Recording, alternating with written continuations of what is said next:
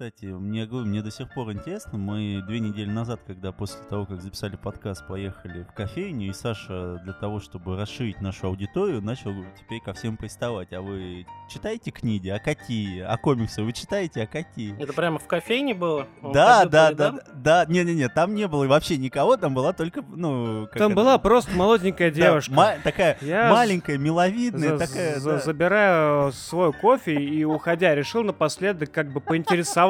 Говорю, девушка, а вы вообще читать умеете? Типа того. Она Но такая, произошло «Да». это именно вот так, да? Вот так вот нагло, да? Ну, Ну, он да, как ну, всегда- Обходительно. Да, он- да, он, да, он как всегда, он как обходитель, знаешь, смотрит такой вот с этими глазками через очки вот эти, как это, лазеры, и такой, а, а вы знаете, что сейчас много интересных выходит книг? Вот вы вообще что читаете? И, Знаете, что-то вышел, подумал, ну сейчас он это надолго, и он вышел с таким неодухотворенным лицом. Ну, вопрос был немножко, Я думал, он просто такой бумаж... бумажечку ей принес, и там ссылка такая, вот прочитайте подкаст и оставьте 100 рублей, если он вам понравился. Нет, нет, Или верните назад было- бумажку. Нет, там было все еще лучше, мне это понравилось гораздо больше. Ну, там, типа, а вы там что читаете? Детективы, может, какие-то романы? Она говорит, ну, сейчас я читаю Аристотеля. Метод. метод. Саша так сразу скуксился, такой, а, ну, наверное, это очень интересно. И вышел такой понурый. Лицо скукожилось, как будто три лимона съел, знаешь. Типа, ну, окей. А- а Она серьезный труд читала, а он э, свою эту детскую он- фантастику. Да, он был со Стерлинга. В общем, кофе было с привкусом разочарования. в своей жизни. Ва- Вам в кофе что-нибудь добавить? Корицу, сахар? Немножечко разочарования, пожалуйста. Да, ладно. Так как мы решили стать очень добрыми, отзывчивыми и наконец-то перестать попадать под рейтинг 18+, мы попробуем сегодня записаться хотя бы раз без мата. Поэтому мы выбрали самую лучшую книжку для этого про мужской феминизм в паучьих стаях. Ладно. С вами сегодня Олег Вознесенский, который только что приехал ко мне прямо с суток. И вы, вы бы видели его мешки под глазами. Он же теперь у нас э, самый настоящий, в самом деле, лишний кремлевский врач. И это накладывает на его лицо некоторый отпечаток. Кремлевский. Сайп, который будет дискутировать с нами удаленно. Подай голос. Да. да. И я, Александр Леонтьев. Просто При- Саша. Просто Саша, да. Приятного прослушивания.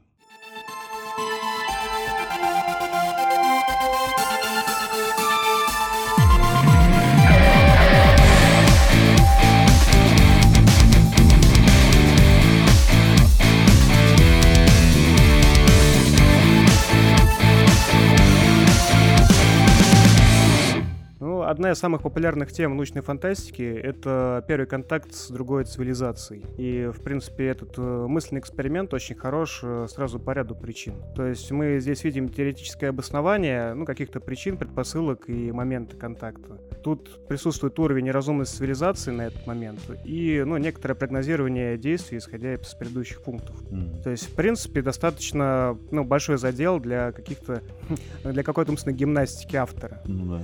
Вот. Яркие примеры, э, вот, которые приходят на память в первую очередь, это трилогия «В память о прошлом Земле» Люци Синя, который мы достаточно хорошо разобрали в самом первом выпуске подкаста. Его «Теорию темного леса» и его «Три соляриан». Ну да, так же, как и «Прибытие», которое по Теду Чану экранизировал. Да, «Прибытие» тоже очень хорошая задача, но она, правда, немножко ну, однобока, потому что там уклон ушел в лингвистику именно, а не саму проблему. Вот, ну, Ну да, но это понятно. Но это, опять же, повести, скорее. Ну да, тем не менее она очень хороша. Можно вспомнить ложную слепоту Петроца вот, при столкновении как бы э, с расой, которые вообще невозможно понять. Ну. Ну, либо вообще фиаско Станислава Лема, который я считаю, ну, чуть ли не эталонным произведением по проблеме контакта вот на текущем ну, человеческом уровне. Книга Адриана Чайковского, она прям вот э, очень похожа по какому-то посылу, наверное, с Лемом. Сам автор э, — это британский писатель, ну, польского происхождения, правда. Э, Родился в Британии. он зоолог, но при этом он э, получил образование, ну, видимо, второе высшее, да, как психолог. Кстати, заметно, что он зоолог. Вот на это мы по- к этому вернемся. Ты это по фотографии определил? Нет, это по интернету мы определили. О, но вид у него, конечно, забавный. Такой этот э, толстощекий очкарик с бородой. Ты, конечно, извини меня. себя, себя описал. Мое лицо давно усохло. Вот. Мне, кстати, любопытно, почему он в итоге психологию шел, но это уж не для подкаста тема. Я, кстати, не нашел каких-либо внятных интервью с ним вообще. Ну, в целом, автор э, достаточно новый для российского читателя. У него выходило две книги Да? до этого. «Псы войны», кстати, вот, ну, действительно неплохая книга. Она, кстати, чем-то напоминает комикс от Уайт 3 от Гранта Моррисона про трех животных кибернетических. Ну, там примерно такая, такой же сеттинг. То есть там э, животные, которые доработаны искусственно и поставлены на службу как бы Человечеству. боевую. Вот. Ну, еще него какая-то книга там, э, то ли фэнтези, то ли еще что-то. Ну, не я просто помню, что «Дети времени» были написаны в 15 году, а перевели нам их через 5 лет. Ну, то есть Да. вот в этом году она только вышла к нам на русском языке. Да, и то, я полагаю, это случилось только потому, то, что в 16 году этот роман получил премию Артура Кларка. Иначе бы наши издатели, наверное, просто могли мимо пройти. Ну, может быть. Вот, издали у нас э, его издательство «Фанзон» В твердом переплете. в твердом переплете, да, с дерьмовыми страницами, ну, в общем-то, как обычно. Вот.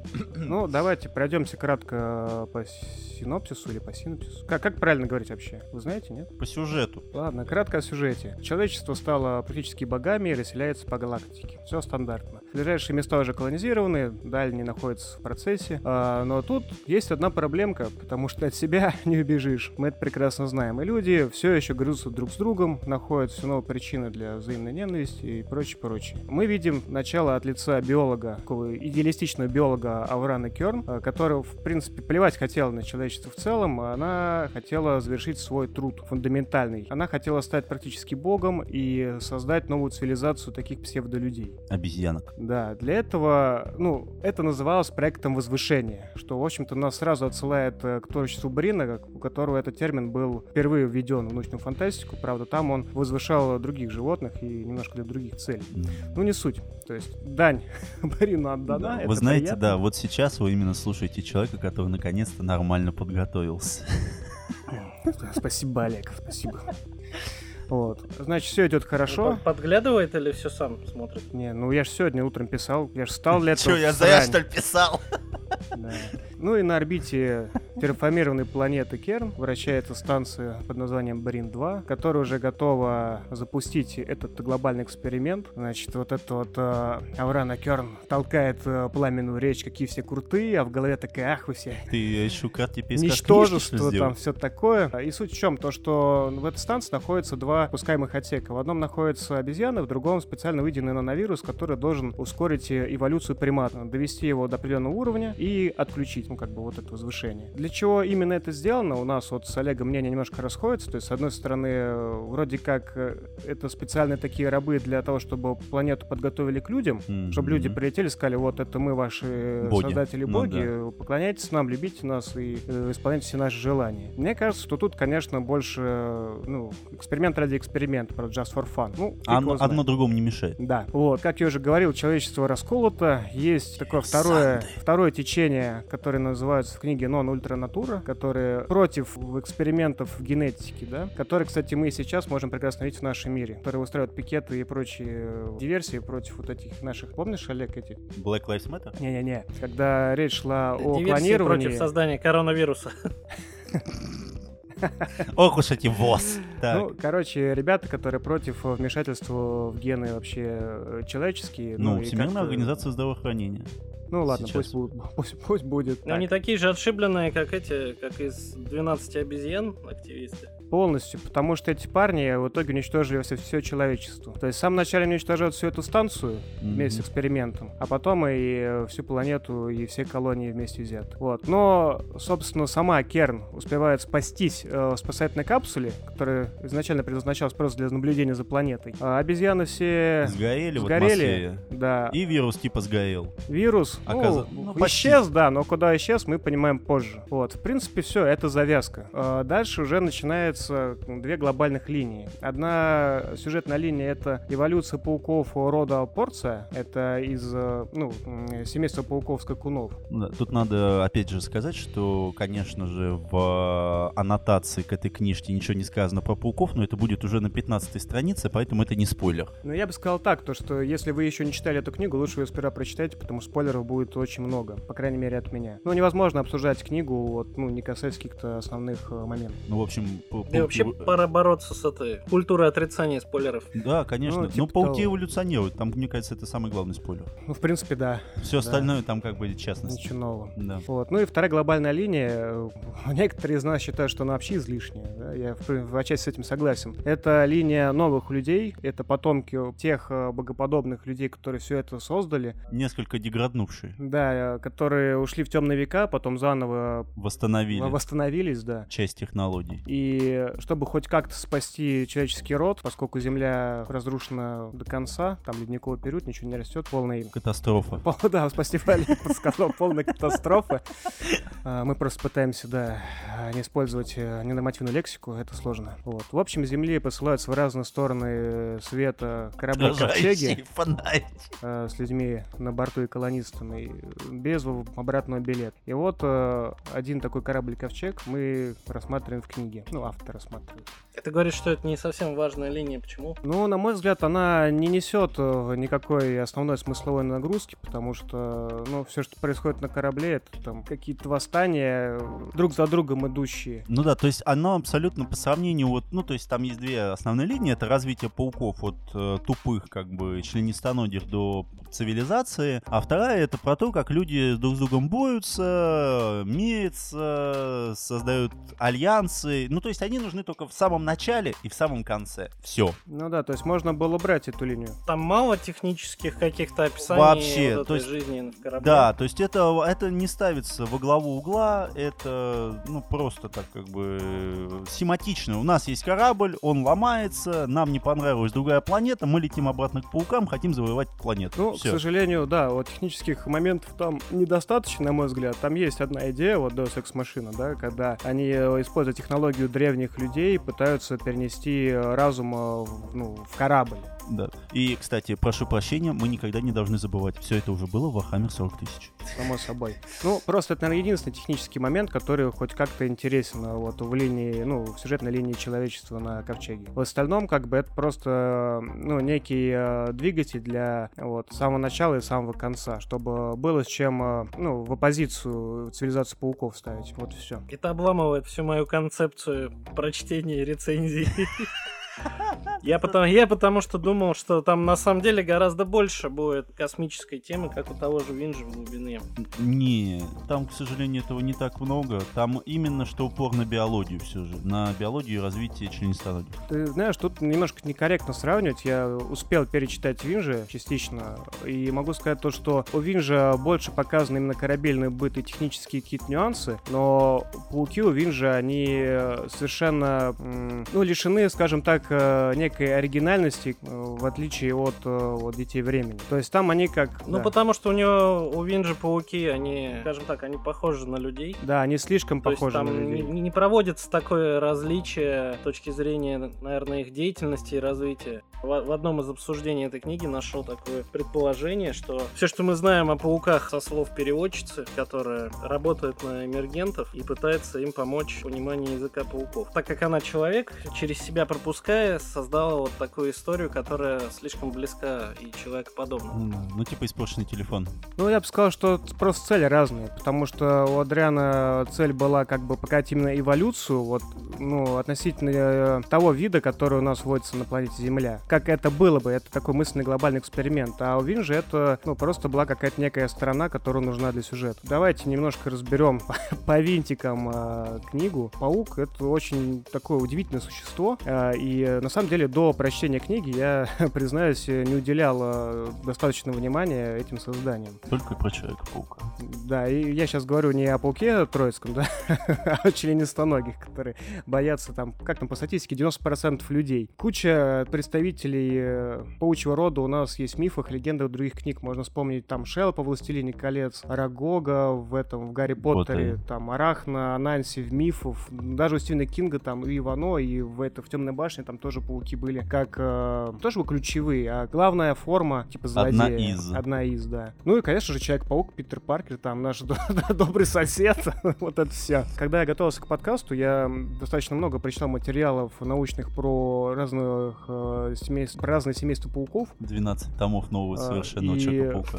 Я вообще очень удивился, насколько, э, насколько много там технологий, которые может использовать человек. Мгм. Вот э, элементарно та же паутина. Она остается всегда натянута в любом состоянии. То есть, когда мы ее натягиваем, понятно, ну, силы растяжения сжатия. Но когда мы ее сжимаем, укорачиваем, она все равно всегда остается натянутой. Ну да, это А, еще и за счет того, что у них по химическому составу она. Ну, это основной механизм, это вот капиллярный эффект, который, как как, как ты правильно говоришь, из вот этого состава, он закручивается вокруг э, ну, вот этих капель внутри. Вот э, как ты об этом не задумаешься, когда попадаешь лицом в паутину. Но когда начинаешь об этом думать с точки зрения использования материала, это Да. прям И очень АДН интересно. дошел до того, что он сделал космический лифт для пауков. Это еще это не самое крутое, что мне понравилось. Да? Ну, к этому мы еще подойдем. А, еще одно интересное свойство, по-моему, даже, может быть, ты мне кидал ссылку, то, что паучья нить, у нее нет кручивающегося эффекта. Да. То есть, почему пауки спускаются на паутине всегда так зловеще? То есть, они не вращаются вокруг своей оси, потому что паутина неоднородна. И каждая нитка, у нее очень э, сложная конструкция. И если бы мы могли это использовать вот так, э, ну, Как в своих каких-то, да, в своих целях, это было бы, конечно, невероятно круто. Помнишь ту статью на N плюс 1, по-моему, когда распылили то ли углеродные трубки, то ли что-то Да. такое на пауков? Я уж не помню, какого там семейства. Ну, это был эксперимент. На группу пауков распылили, э, ну, некую смесь аэрозольную из э, специальных компонентов, там на трубке еще какие-то материалы углеродные, по-моему. И, ну, и посмотрели, что будет. А получилось так, то, что, ну, большая часть подопытных, к сожалению, померла, не выдержав этого. Но часть пауков выжили, и их паутина стала там в 3-5 раз крепче, чем обычно. А у тех, у которых она была уже, в принципе, достаточно крепка у видов, у тех стало просто какое-то невероятно армированное волокно, которое можно, я не знаю, типа кевлар использовать. Мгм. То есть, ну, это удивительно. Вот. А если учесть А как они, я не знаю, просто распылили и этого хватило, чтобы создать паутину А, особого ну, качества? типа того. То есть они как-то в себя это впитали, переработали, и вот на выходе получили Это армированную как паутину. оружие Икс Росомах. Причем они ее, ну, вот эти волокна, они вплетали равномерно. То есть это было не какой-то случайный эффект, а уже, как это сказать, ну не то, что серийная механика, а то есть типовая технология. Понятно стало то, что с вот этим эффектом они могут привести паутину и дальше также. Это пов- ну, высокая повторяемость этого паутинового волокна. Да, мы эту статью выложим в описании. Сайпу. Кто, кто заинтересует, может ознакомиться. Вот. Но в целом, если вы... Сай будет знакомиться с комментариями к этой статье. Да. Конечно, читать я это и не буду. Выжимку, пожалуйста. Выжимка, да. Вот. Особый интерес еще к паукам, а именно скакунам. Это вообще очень интересное семейство. К ним тем, то, что, ну, во-первых, они не плетут паутину ловчую, как остальные. Они в основном охотятся на других пауков. И я был просто в восторге, когда увидел ролик, как они специально натягивают э, свою паутину как прощу, чтобы выстрелить с собой. Ну да. вот, на жертву. Более того, у них практически уникальный э, ну, визуальный аппарат. Ну, у них есть все три пары глаз по бокам, которые делают, э, ну, 360 градусный обзор вокруг. Так. И, по-моему, два основных глаза больших, у которых то ли три уровня сетчаток, то ли, по-моему, три. Три или четыре, Так. я сейчас точно не помню. Которые дают уникальную просто глубину и резкость как бы обзора, которая позволяет им очень точно рассчитывать расстояние до жертвы и, в принципе, строить стратегию. Это одни из немногих пауков, которые используют тактику, э, разную тактику к разным э, своим жертвам Мгм.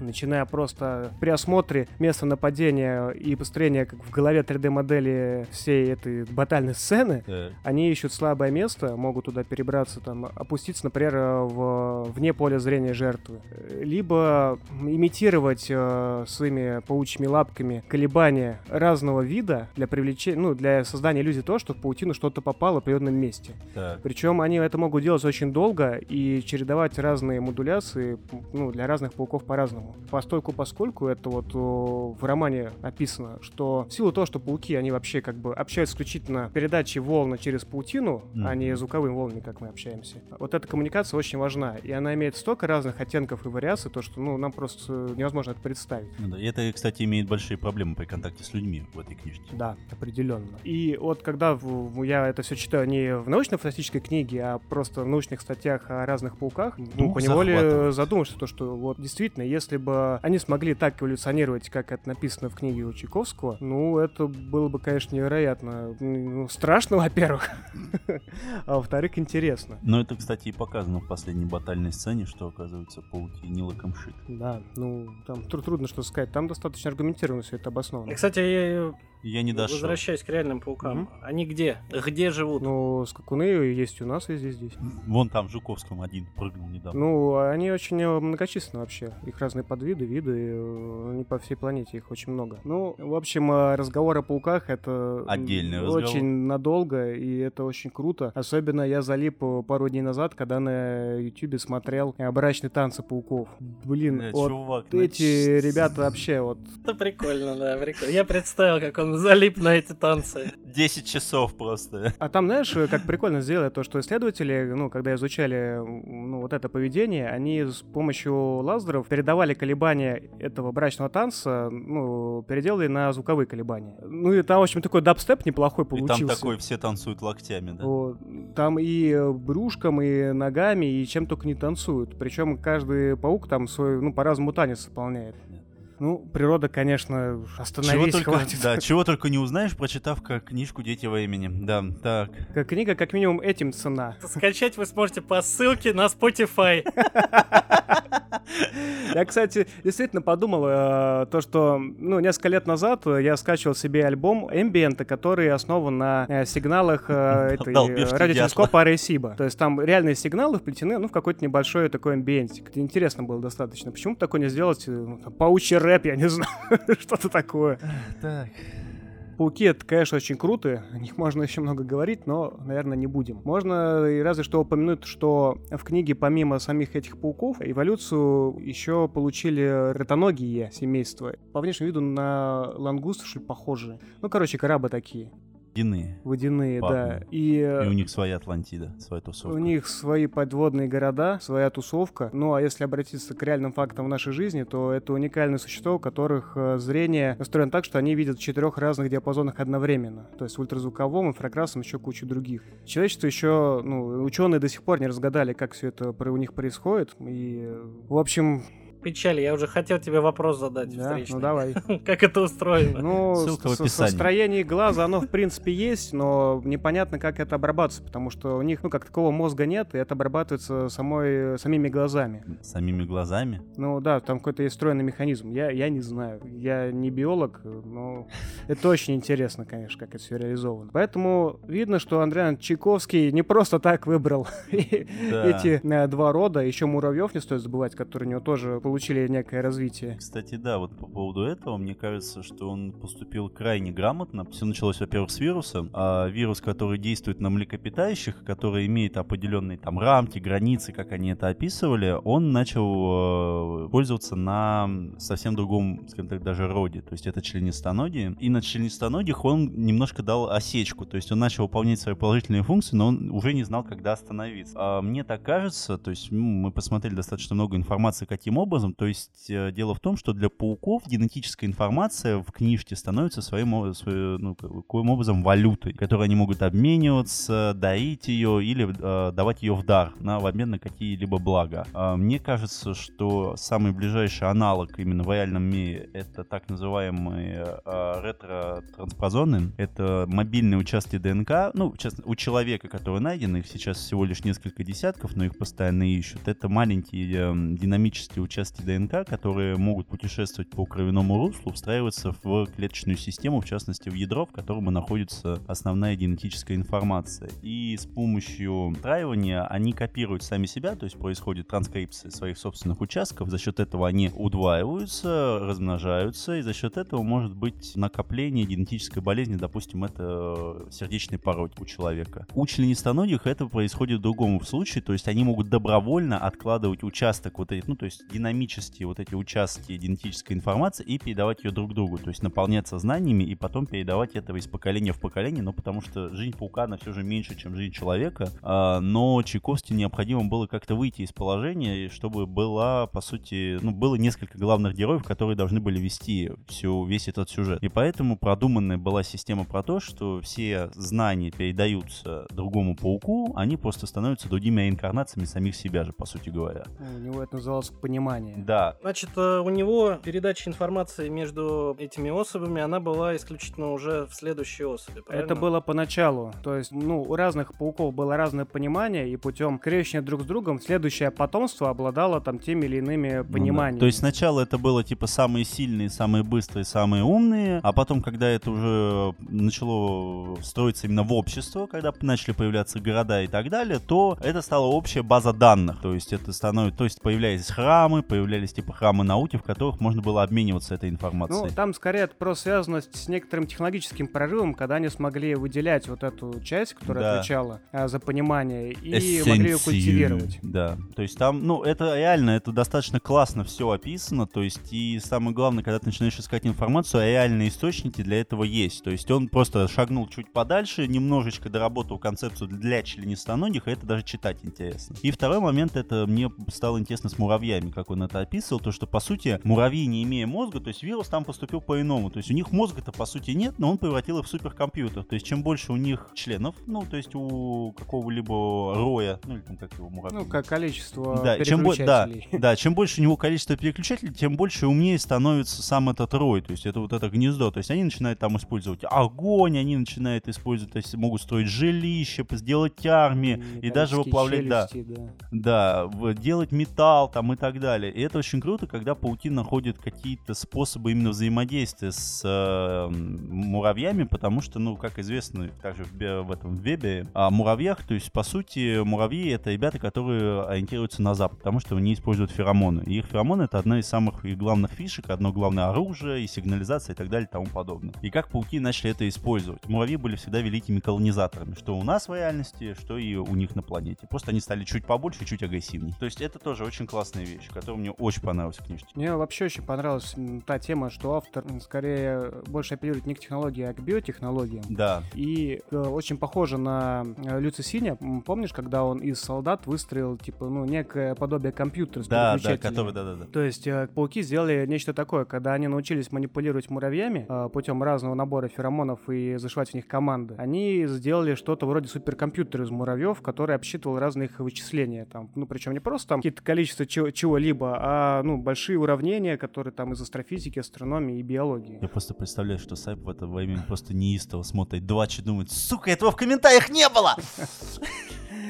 Вот. И Не, я на, самом, я на самом деле думаю, почему так много негативных отзывов на книгу. Мне вот это гораздо больше интересно. Потому что из того, что я успел прочитать, в основном а, все претензии сводятся к тому, что люди слишком плоско написаны. Да. Вот эти там сколько-то тысяч лет развития этих пауков, они как бы автор слишком быстро движется, ничего, в общем, ни на чем не останавливается, все это как-то посредственно и так далее. Вот, собственно, на самом деле, с точки зрения читателя, как читается книга сама по себе? Слушай, пр- признаюсь, у меня было после прочтения прям такой же эффект. То есть мне книга показалась достаточно плоской. И, э, ну, я не знаю, знаешь, вот на фоне э, прочитанного, типа на фоне тоже Винжи, на фоне Люци Сини, она кажется немножко плоской, невыразительной. Но когда ты начинаешь э, все его идеи обдумывать и раскапывать, книга работает как, ну, некоторый вектор направления мысли. Вот да. то Вот есть тогда это очень интересно становится. Она тебя направляет. Ну, окей, то есть можно сказать, что проблема у самого писателя такая же, как у Отца, когда читателю, возможно, не очень удобно ее Да. читать, и, может быть, даже неприятно, и все интересное, что есть, ты, по сути, должен потом найти в ссылках книги. Ну, да, можно, там, ну, то есть говоря. э, с, доп, с доп. материалом. Но вот, допустим, с теми же самыми людьми, что пишут, ну, для меня лично, для меня это правда. То есть, вот реально, акцент смещен на пауков. И вот, если честно, можно, по сути, пролистывать все про людей, и ты поймешь, к чему все идет. Вот ты пролистываешь все про людей, читаешь все про пауков, ты понимаешь, к чему это идет, все, концовка отличная. Ну, как бы она фиговая, но отличная. То есть, Ну, вот люди там думаю, сделаны так себе. Тут есть, это, возможно, дело времени. То есть его язык э, со временем, может быть, все-таки станет гораздо лучше и выразительнее. Но сами идеи хорошие. Нет, идеи прекрасные. Ну и, конечно, еще, ну, это лично мое. Мы с Александром уже тоже об этом говорили. Это паучий феминизм. Я не могу об этом не сказать. Дело в том, что обычно самцы пауков определенного вида, они меньше, они слабее в физическом плане. Иногда так бывает, что их сжирают после полового контакта вследствие того, что есть такая физиология, что самки хотят кушать.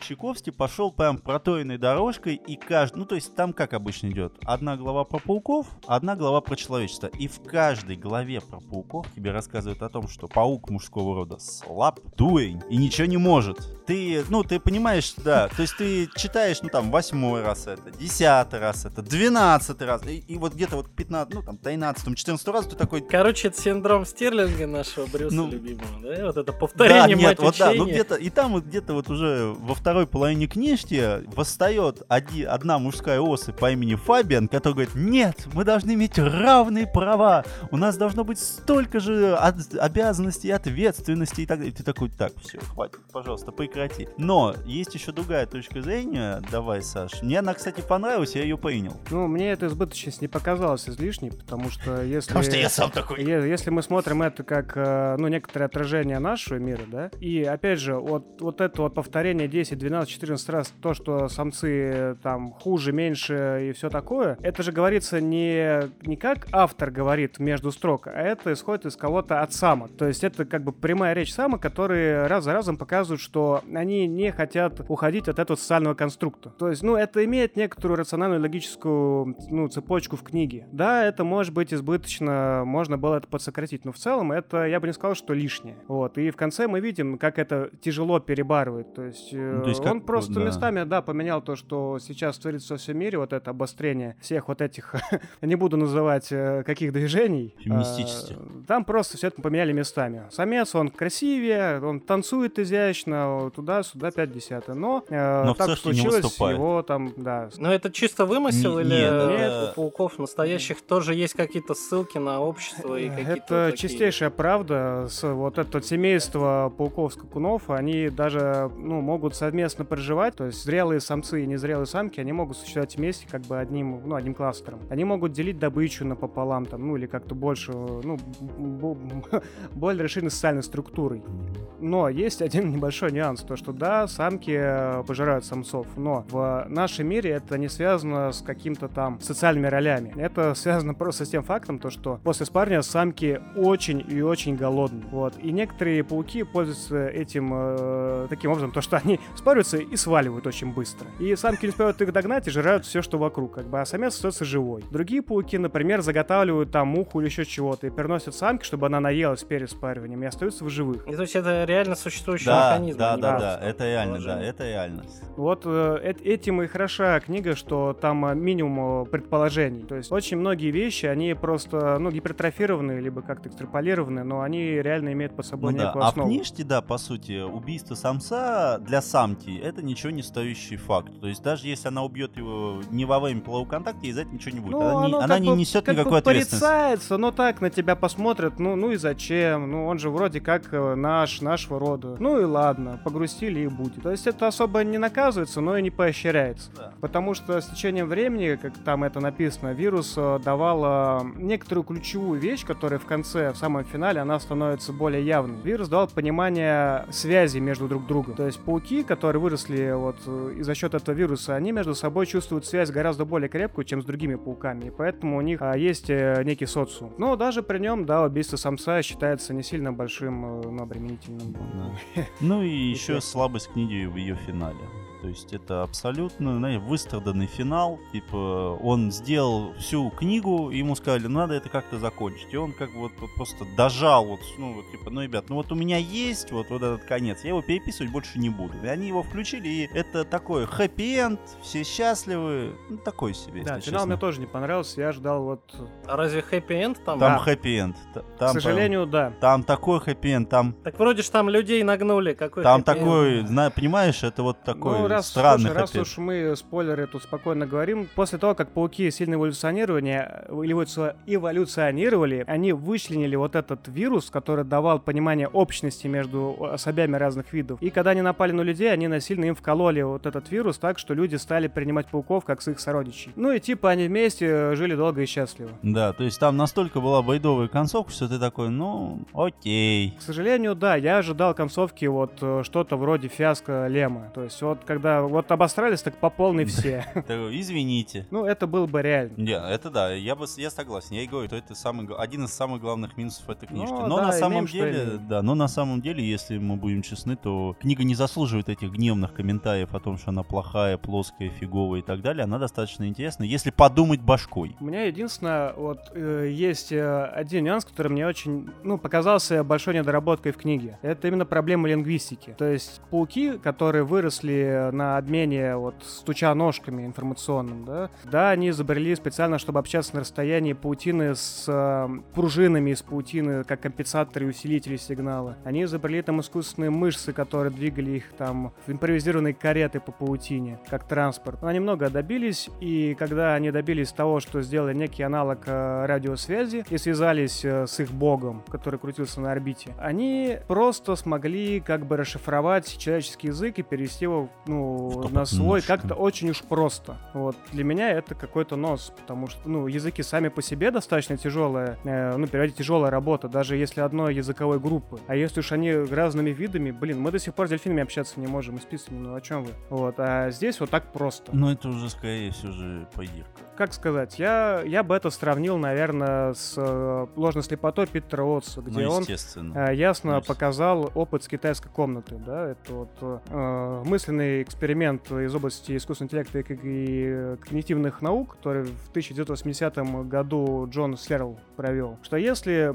пациент, участник эксперимента находится в комнате закрытой, через дверь ему дают, э, задают вопросы, причем на китайском языке. И у него есть четкая инструкция, как, как можно ответить на той или иной иероглиф наблюдатель задает ему вопрос, например, какого цвета там у тебя глаза. И тот, кто находится внутри китайской комнаты, он подбирает, так, да, можно ответить вот, вот этим китайским иероглифом. И отвечает этим иероглифом наблюдателю, в котором там синий, например, написан. И вроде как наблюдатель понимает, что ответ правильный, ну, то есть он логичный, разумный, как будто тот, кто находится в китайской комнате, реально обдумал этот вопрос. Но на самом деле это просто алгоритм. Сам э, человек, который отвечает на вопрос, он не понимает смысла ни вопроса, ни ответа. Он просто выполняет заданные алгоритмы, которые ну, позволят ему дальше ну, что-то отвечать или проводить эксперимент. Ой, да, я думаю, что есть ограничение видеоверсии. Просто Саша на меня смотрит, и ну, он пытается найти в моих глазах того, что ну, я понимаю, о чем, а я что-то так устал, мне так нравится его слушать. Я, я слушаю, я, я уже все понял, но он, он смотрит на меня с паникой и говорит, я несу какую-то херню, я не понимаю. Да я не на тебя смотрю, я сквозь тебя смотрю, я пытаюсь вспомнить, что там. Я смотрю на Сайпа, а его рядом нет. Ну, я же правильно объяснил, правильно? Да, ты все верно объяснил, да. Вот, тут, мне кажется, имеет что-то подобное. То есть при реальном контакте разных цивилизаций вот, с, с эволюционно, эволюционно разными развитиями коммуникаций будет что-то подобное. Мы не сможем просто так взять, найти общие символы, типа, и понять, что, а, вот, значит, у них столько-то гласных в алфавите. Наверное, буква И встречается с 7 раз чаще буквы О, поэтому мы представим, что это такая-то буква. Вы и расшифровать. Вы посмотрите, как он раздухаился. Он чуть не кричит на меня. Не, ну это не, неизвестно, насколько это вообще нереально. Потому что же вон всякие, я не знаю, те же иероглифы разгадывают. Хотя там, конечно, всякие предпосылки для того, чтобы дешифровать были, но и тем более уже мертвая цивилизация. Но я думаю, что, может быть, это и вполне реально. Ну, смотри, те же иероглифы, они же все равно, ну, зиждется на все равно человеке. То есть э, те же самые органы чувств, те же самые какие-то там глобальные идеи, да? Ну, здесь, здесь да, если, если считать, что э, другая цивилизация информация, вот как ты говоришь, видит совсем в других спектрах, и непонятно, как интерпретировать эти сигналы, и как она это делает, то да. Ну, с этим как раз забавный эпизод связан, то, что вот в книге Бог, ну, в виде вот этого биолога, который там полукомпьютер, уже получеловек, спустя 2000 лет общается с э, пауками, и она не понимает, что это пауки, она да. думает, что это обезьяны. И э, те ответы и вопросы, которые от них приходят, она, ну, думает, что они совсем дебилы, что ли? Как так-то? Да. То есть она не понимает, э, с чем связаны их вопросы. А уже потом когда это, начинает это, понимать, кстати, что все изменилось. Это, кстати, тоже одна из очень сильных вещей книги, когда создатель понимает, что он облажался в своем эксперименте, и то, что существа, которые, ну, как бы, должны были быть подопытными, ну, скажем так, переросли мнение хозяина и стали нечто иным, и там вот появилась очень классная идея, которая мне очень сильно понравилась, что создатель, который, ну, может сделать такую жизнь, он уже не вправе ответить, ну, как бы, он не вправе говорить им, что им делать. Ну, то есть он может их подтолкнуть к чему чему-то, он может их направить к чему-то, но он не может сказать, что вы уроды, умойте, пожалуйста. Вы не, не были запланированы. Ну, вот эта линия вообще очень интересно сделана. Да, это очень классная вещь, да, то есть вот этому даже, думаю, не надо это обсуждать, потому что вот это нужно читать, там есть очень много интересных моментов, связанных именно вот с этим биологом, который и разрабатывал этот вирус. Я бы сказал, что тут еще немало религиозных мотивов, потому да. что пауки считают это божеством каким-то, а со временем они Начинается понимают, что раскол, не, да. не все так. Да. Ну, в общем, вот тут линия действительно интересная интересная. Да. Вот, хотя я бы сказал, что она... Ну, вот это именно та из линий в книге, которая сама по себе интересна. Тут не надо копать дополнительной информации. Mm-hmm. Вот. Но насчет языка, вот как пример, там же то человечество, которое летело в ковчеге, оно же тоже, ну, очень много потеряло из культурного наследия, поэтому им приходится переводить со староимперского, старочеловеческого языка на какой-то свой новый. И это для них, э, ну, действительно серьезная задача. У них для этого специальный человек есть, который все это расшифровывает. И это в книге описано, что это действительно сложно. Механикус. А тут как бы пауки, и вообще все так просто. Ну, немножко тут он, конечно, не дожал, мне кажется. М, Прекрасно. Ну, я думаю, что тогда бы еще меньше было хороших отзывов. Потому что если бы он попытался объяснить то, что, в принципе, сейчас необъяснимо. Мне бы хотелось, конечно, увидеть э, еще одну книгу от него, но со стороны не пауков, а ротоногих вот этих. А, то есть ты хочешь... А, кстати, там же какой-то вто- второй роман же А есть, он, да? э, ну, как Пишется. бы... Но он вроде не связан с этим напрямую. Да, он нет? как у Винжи, я думаю. То есть там нет общих героев, нет ничего, просто одна и та же вселенная, как бы. Вот. э, Как раз вот раздумал про то. Помнишь же то, что маскировка в ложной слепоте была таким образом, что за счет сока, то есть там перемещались вот эти вот Мгм. существа, когда Ну, потому что у нас есть э, в глазу, у нас есть желтое пятно максимальной видимости, слепое пятно, и они всегда были в слепом пятне. Да, и перемещаются во время сакат, когда Да. их вообще не видит. Вот у раков ротоногих, у них э, тринокулярное зрение. У них глаз разделен на три части, и причем он видит одновременно с трех разных точек одного и того же глаза. Это настолько уникальная система, то что мне кажется, если бы такая система могла быть переложена человеку, пусть это будет специальный аппарат, я не знаю, какие-то, проблемы в ложной слепоте просто бы не было. Я думаю, когда Александр достанет весь космос, он станет Ихтиандром. И будет жить там, на дне. Я же раздумывал над этим. Ты что, это же моя специализация, подводный аппарат. Я, я, я бы еще мог рассказать, конечно, немножко про пауков. Я то, что, тебе сейчас дам э, полбу. например, э, занятный факт, да, танец Тарантелла э, связан с укусом паука Тарантула, потому что яд э, сделал, ну, яд у паука такого, таким образом сделан, то что он в кровотоке достаточно быстро рассасывается. И чем быстрее кровоток, тем он быстрее... Рассасывается. тем он быстрее рассасывается, да. Поэтому некоторые, э, как это, народности после укуса тарантула, они начинают бешено плясать, двигать руками, ногами, чтобы разогнать кровь в организме. Чтобы бешено рассосаться. Вот, что, да, по некоторым легендам а, послужило родоначальником танца Тарантелла. То есть это бешеный рассос. Прекрасно, я бы сказал. Можно устроить дискотеку, там а, будет, э, значит, Тарантелла, вот танец Святого Вита, да, ну и просто пригласить эпилептиков, э, включить тектоник и э, стробоскоп с хрустальным шаром. Ну да, интересно будет зрелище, я думаю, да. Да, а так как у нас есть штрафник, который перешел в другие способы взаимодействия с материалом, то сегодня он расскажет нам свой стишок. Пожалуйста, жди. Это не подводка, это, это просто забивание камнями. Ну, на самом деле, благодаря тому, что я не стал тратить время на детей, времени. На детей своей жизни и детей времени в частности. Итак, э, в одном широко известном в узких кругах телеграм-канале мне попалась ссылка на статью об особом методе ведения заметок. Называется он Zettelkasten или Zettelkasten, в зависимости от ваших лингвистических предпочтений. И в переводе с немецкого цетель это заметка или листок бумаги, а кастен это коробка. Получается коробка с заметками или же картотека. Метод стал известен благодаря его создателю, немецкому социологу Никласу Луману. Считается, что этот метод позволил Никласу написать более 70 книг и несколько сотен научных статей за почти 40 лет научной деятельности. При этом статьи охватывали совершенно разный круг тем от биологии до информатики. Сам же Цетелькастен был частью работы по исследованию теории систем в социологии. Еще можно отметить, что со слов Лумана, при использовании метода он не пользовался компьютером. Его база знаний – это настоящая бумажная картотека в шкафу с ящиками. Эта ретроградность роднит его с Гибсоном, который использовал печатную машинку при написании нейроманта. Что же нужно знать о самом методе? Во-первых, метод подразумевает сквозную и неизменяемую нумерацию заметок. Это необходимо для того, чтобы связи не нарушались впоследствии, как это часто бывает в вебе с мертвыми ссылками. Заметка содержит, как правило, одну мысль или идею. Иными словами, заметка это не статья. Нужно уметь четко и коротко формулировать мысль или идею. Третье вероятно, самое важное. Все заметки имеют связи между собой. Это и прямые ссылки на другие карточки, и теги с общей темой, и карточки в виде регистров других заметок или же внешних источников. И четвертое. Отказ от упорядочивания, группировки по темам или категориям. Это дает такую свободу, где идея может принадлежать совершенно разным последовательностям идей, что позволит использовать ее в совершенно разных областях, не обязательно связанных друг с другом изначально. По сути, Цетелькастон — это такая смесь аналогового интернета и нейронной сети у тебя в шкафу или на рабочем столе. Со слов Вумана, результатом такой обширной работы с заметками является возникновение некой вторичной памяти, альтернативного эго, с которым можно общаться, если так можно выразиться. За счет отсутствия линейной структуры архив заметок оказывается похожим на нашу собственную память. Он получает собственную жизнь, независимую от автора. А формальный порядок и нумерация в подходе к ведению заметок не будет помехой, а наоборот будет адаптировать всю базу знаний к постепенному развитию. Естественно, что для того, чтобы эффект разумности стал проявлять себя, требуется очень большое количество заметок. Вообще для меня, конечно, большой вопрос, как он это все в аналоговом виде делал. Я просто не представляю, как все это было у него связано. Сложно сказать, как это осуществлять на практике. Насколько взять метод не получится. Для начала можно ознакомиться с сайтом, на котором выложен отсканированный архив всех заметок Лумана со связями между ними. Еще можно поискать книгу Сонке Аренса, которая называется How to Take Smart Notes.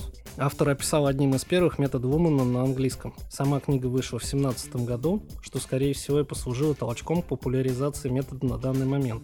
Еще у метода есть свое комьюнити пользователей и разработчиков программного обеспечения, которые пытаются применять его на практике. Вот мне как раз интересно применительно книгам, например. То есть, когда ты читаешь какую-то книгу, особенно если это не фикшн, а там типа нон-фикшн какой-то, ты э, подчеркиваешь, там делаешь закладку, не знаю, стикер вешаешь на какую-то определенную вещь, ну, на будущее или, или выписываешь вообще в блокнот, то как здесь дела обстоят? То есть, э, ты, получается, выписываешь что-то на карточку, даешь ей номер, на базовом уровне, да, так и есть. Книга заносится в отдельный регистр источников, там же будут указаны ссылки на заметки, которые связаны с этой книгой. А уже в самих заметках будут, в свою очередь, ссылки на источник. Ну, а ты пробовал применять эту систему у себя где-то? Ну, исключая Вики, как бы Вики мы все использовали. В том виде, в котором это заявлено в методе, нет. Я не так давно узнал о нем. Но я посмотрел несколько статей по методу и попробовал разный софт, который предлагается использовать для ведения заметок в таком формате. Наверное, надо будет попробовать что-то из этих инструментов. А, прикинь, как этот а, как картотека у пауков с этими с пониманиями, они же там тоже этот все связаны. Вот они, наверное, там мучились. Бедняжки. Я думаю, что основная проблема этих систем, ну, есть же куча методов организации заметок. Помните тот же Bullet Journal, например? Notion там. Notion это скорее сервис, который предлагает разные модели организации заметок. Он не привязан к конкретному методу. Но это и не важно. Всегда все упирается в конечного пользователя.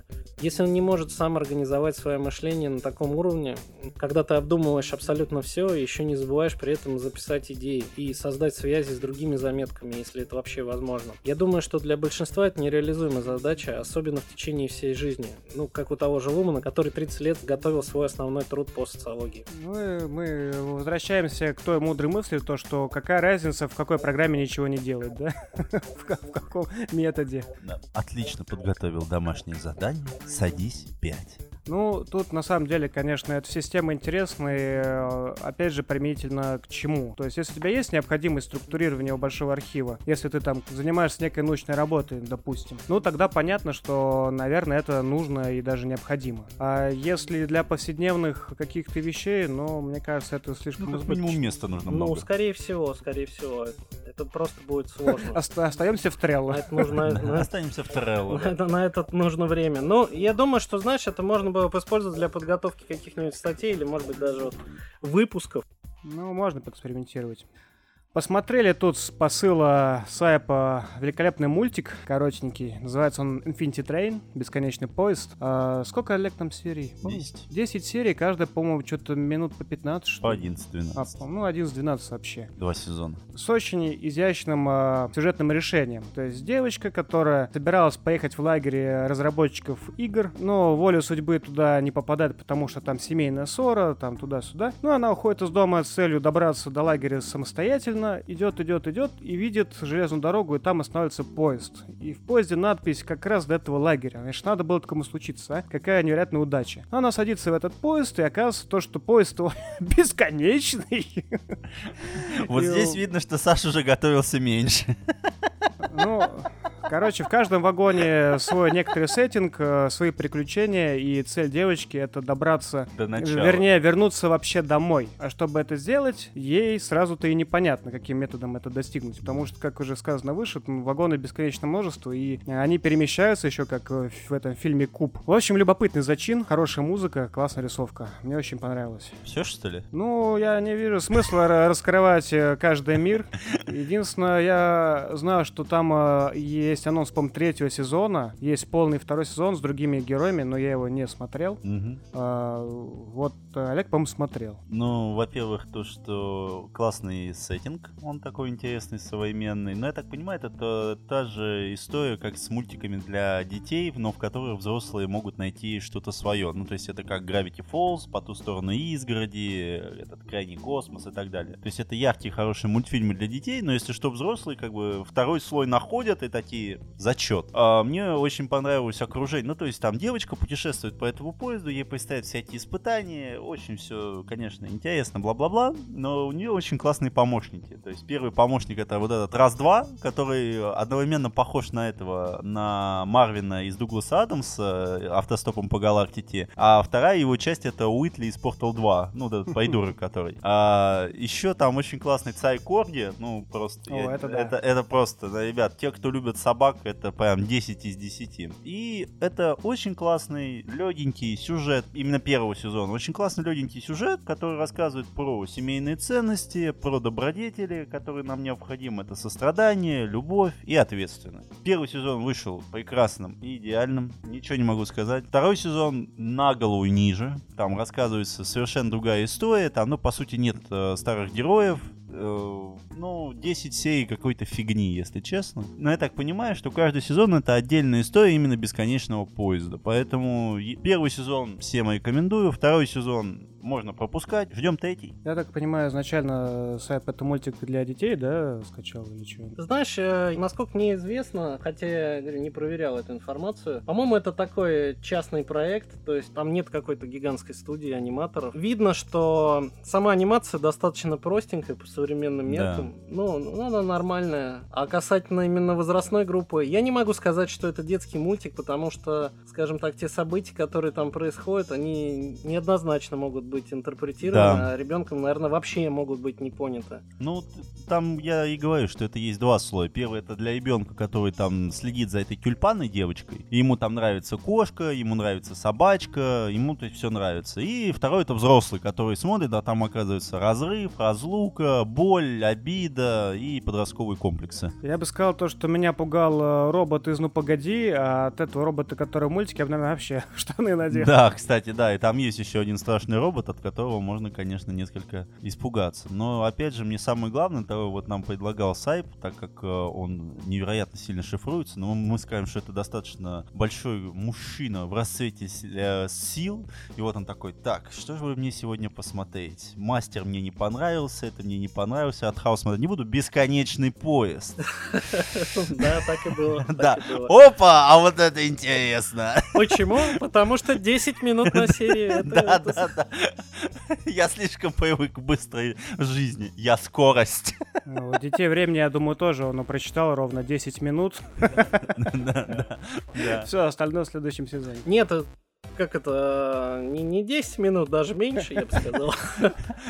Все остальное время я смотрел комментарии. Да, я посмотрел их кучу, я не знаю, почему, главное, я говорю, так, так негативно. Вы так все хорошо расписали, я даже думаю, может быть, прочитать и, конечно же, сразу это положить в свой этот Сеттелькестен. Ты знаешь... Э... Чтобы потом статью сразу э, выдать. Тут есть интересная закономерность. То, что когда книга вышла, э, вот ее анонс был, по-моему, в январе, когда она при лавке легла, я сейчас уж точно не могу сказать, но на Фантлабе поначалу рейтинги были в районе 9 с чем-то. То есть вот первые там дюжины э, там, людей, я еще не знаю, десяток, два десятка людей, которые прочитали, они были... Им очень понравилось. Вот. А потом, когда уже прочитали сотни других людей, э, рейтинг стал ползти вниз. Я бы сказал то, что книга хороша для подкованных читателей, который готов копаться в идеях автора, а не просто прочитать и сказать, да, классно или нет, не понравилось. Ну, возможно, возможно.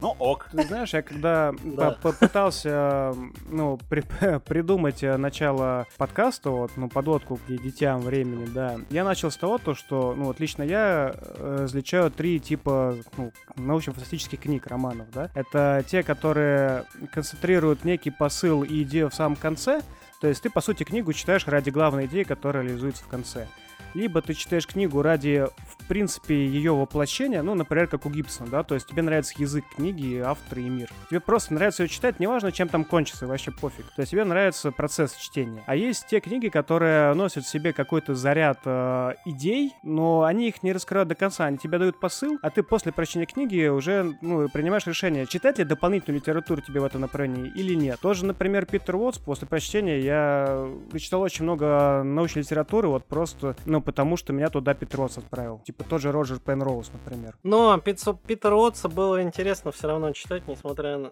Я, я так скажу, мне не было никаких проблем со сложностью, но все обычно ссылаются на нее. На мой взгляд, он читается отлично, и оторваться было невозможно. Ну, это тот... Я, я не знаю даже, какие претензии к нему были. Вот интересно здесь, на самом деле, насколько именно читается хорошо Ну, я бы не сказал... Ну, то есть просто Уотса я привел в пример только потому, что это одна из э, немногих книг, где дан очень очень обильный список доп. литературы в конце. Ну, у меня нет претензий, как у тебя, к его языку. Мне книга всем понравилась. Грега Игана очень сложные книги, э, и в конце даны целые главы с описанием тех или иных математических функций, там, и топологии объектов, ну, научной, научной разной э, дополнительной информации. Ну, этим горят в основном те авторы, которые, по, ну, скажем так, авторы по совместительству, основная работа у них это, ну, какая-то либо научная, либо, ну, что-то рядом. Ну, в общем, копченые. Да. Вот, и как раз э, «Дети времени», я считаю, это, наверное, третий тип книги, книги, которая сама по себе в отрыве от доп. информации э, на уровне хорошо, вот, но если э, вчитаться вглубь и начать дополнительно искать некоторые инфоповоды и расширять, то она